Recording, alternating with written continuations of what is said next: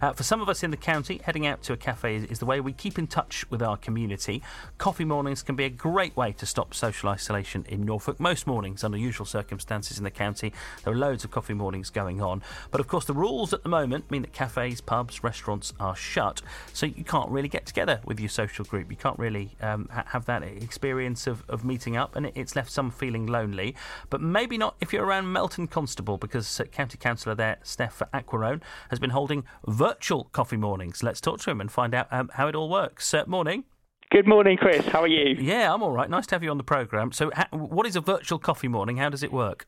Well, it probably sounds much more complicated than it is. In reality, it's just a Zoom call, but it's a Zoom call that I'm holding at the same time, 7:30 a.m. every weekday, and uh, it's really easy to access it. And it's a bit like those coffee schemes that some of the supermarkets ran, where you could just drop in at a certain time, sit at a certain table where it's got signposting there for anyone who wants to have a chat, and just um, just have a chat, really. So uh, just like that, but in, in on the internet rather than uh, in, a, in a cafe. So Zoom is something that I didn't know about until uh, uh, about three weeks ago, and now we're using it every day because I've mentioned this before. We we go home straight after the program now, and all of the work towards the next day's program is is done from in our homes. So we all have to have a, a meeting via Zoom. It's quite an interesting experience, isn't it?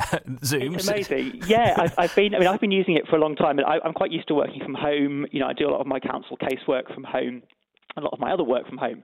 Um, what, what, what's strange is just doing it every day. And I think a lot of people have found that for the first time in their lives, they never thought they'd be doing this, but they are working from home, talking to people, um, or just socializing with people via video on their computers or their tablets. And, and, Zoom is a bit of software that a lot of people are using to, to do this. There's obviously lots of other different bits of software available. There's Microsoft Teams and Skype and Hangouts and that sort of stuff.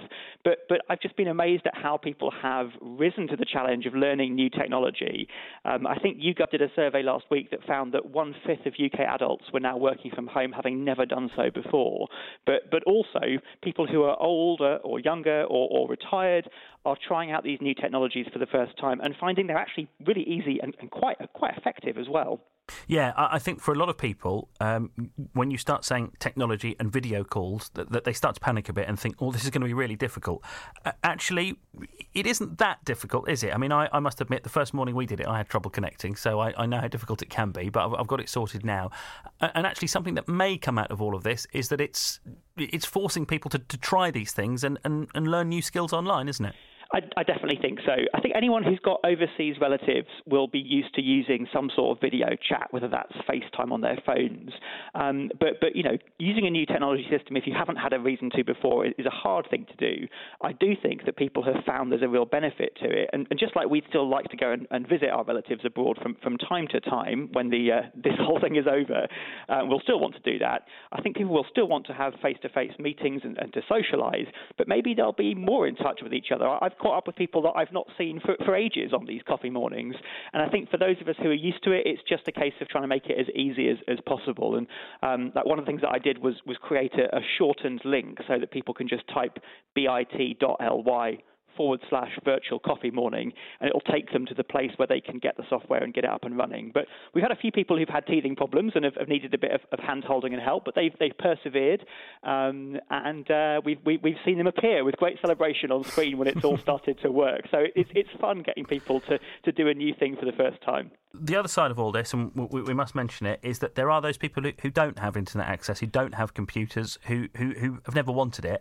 Uh, at the moment, are, are, you worried that perhaps you're, you're not reaching all the people, and, and perhaps in, in some cases the most vulnerable, because they, they just don't have the, the inclination or, or even the facilities to, to, to, to join in with something like this? Well, one of the things that I've been most struck and humbled by is how quickly my communities in Melton Constable Division responded to this crisis. There are 22 parishes, and I've almost achieved a complete audit of those parishes to check that in every case something has been happening.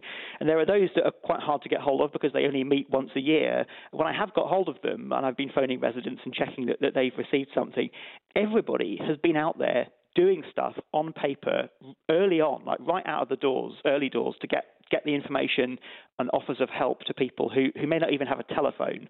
So I know that the, the, the government and the local councils have, have prepared really useful material which started to hit the doormats this week. Some great contact details for the councils to get hold of. Um, but, but really, the communities were out there two weeks ago delivering prescriptions, offering help, and making sure that, to your point, every single letterbox has had something through it to make sure that nobody is left alone and isolated in these times. I think the sad truth is that many people are alone and isolated even in normal times. And it might be that one of the things that we learn is there are people probably only a few doors away from us who may have very little contact with other people day to day. For them, they might be receiving more contact than they would normally at the moment, and that's probably a good thing. And I hope that's one of the lasting positive legacies from this uh, this disaster. Couple of questions to finish with. Uh, back on video conferencing and Zoom yeah. and the politics therein. Um, how are you getting on with people muting their microphones at the right time.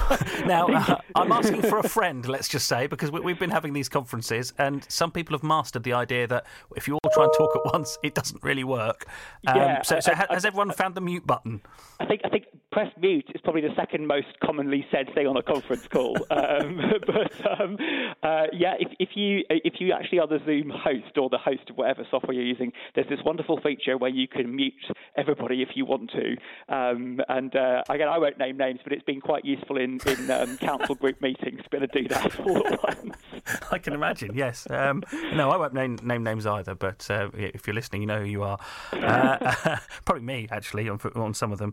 Um, and the other thing I wanted to mention. Um, uh, what about people's? We've been talking about this morning because we've got Kate Kinsella who's doing our weather forecast from her home at the moment, and one of the mm. problems that she's having is her cat keeps getting in the way of her laptop and making the odd appearance on the radio. So, uh, have you had any guest appearances from pets on these coffee mornings? I've, I've yes, I have several actually. There's been dogs, cats, kids. Um, uh, I didn't actually see the tortoise, but there was a tortoise present in, in one of them. And I think again, it's it's been really nice to see that a bit, a bit like the Scandinavians have always been much more open about the fact that children live in houses when people are working from home. Some of my work calls, um, people have had kids sort of appearing in the background, and it makes that old BBC clip of a few years mm. ago where the, the Singaporean diplomat had his children rush into the background. if you remember that clip, it was yeah, really really funny yeah. to see, and his wife runs in and grabs them to pull them out while he's on a live interview. That just seems so long ago because now, you know, I think we've, we've, we've come to terms with the fact that quite a lot of people do have things going on busily in their homes, and that shouldn't have to stop them from working. We shouldn't pretend that we're locking our kids up in cupboards. But no, it's been it's been lovely to see people's uh, people's pets and uh, and their children on some of these coffee mornings. And it's just been great to connect with a whole range of different people. Some people I've, as I say, I haven't seen for for ages. Some of them I see every month when I go to parish council meetings. So 7.30 tomorrow morning, you'll be back, back on doing another coffee morning? 7.30 every weekday, bit.ly forward slash virtual coffee morning. Steph Aquarone, thank you very much for joining us this morning. Um, an interesting idea that I think I'm going to bring in our producer Tim Sparrow here. I think to talk about video conferencing because we've got used to it. I wonder if we've got people listening to us this morning who have started to, to work uh, remotely and have, have, been catching up with friends via via these Zooms and Skypes and video conferences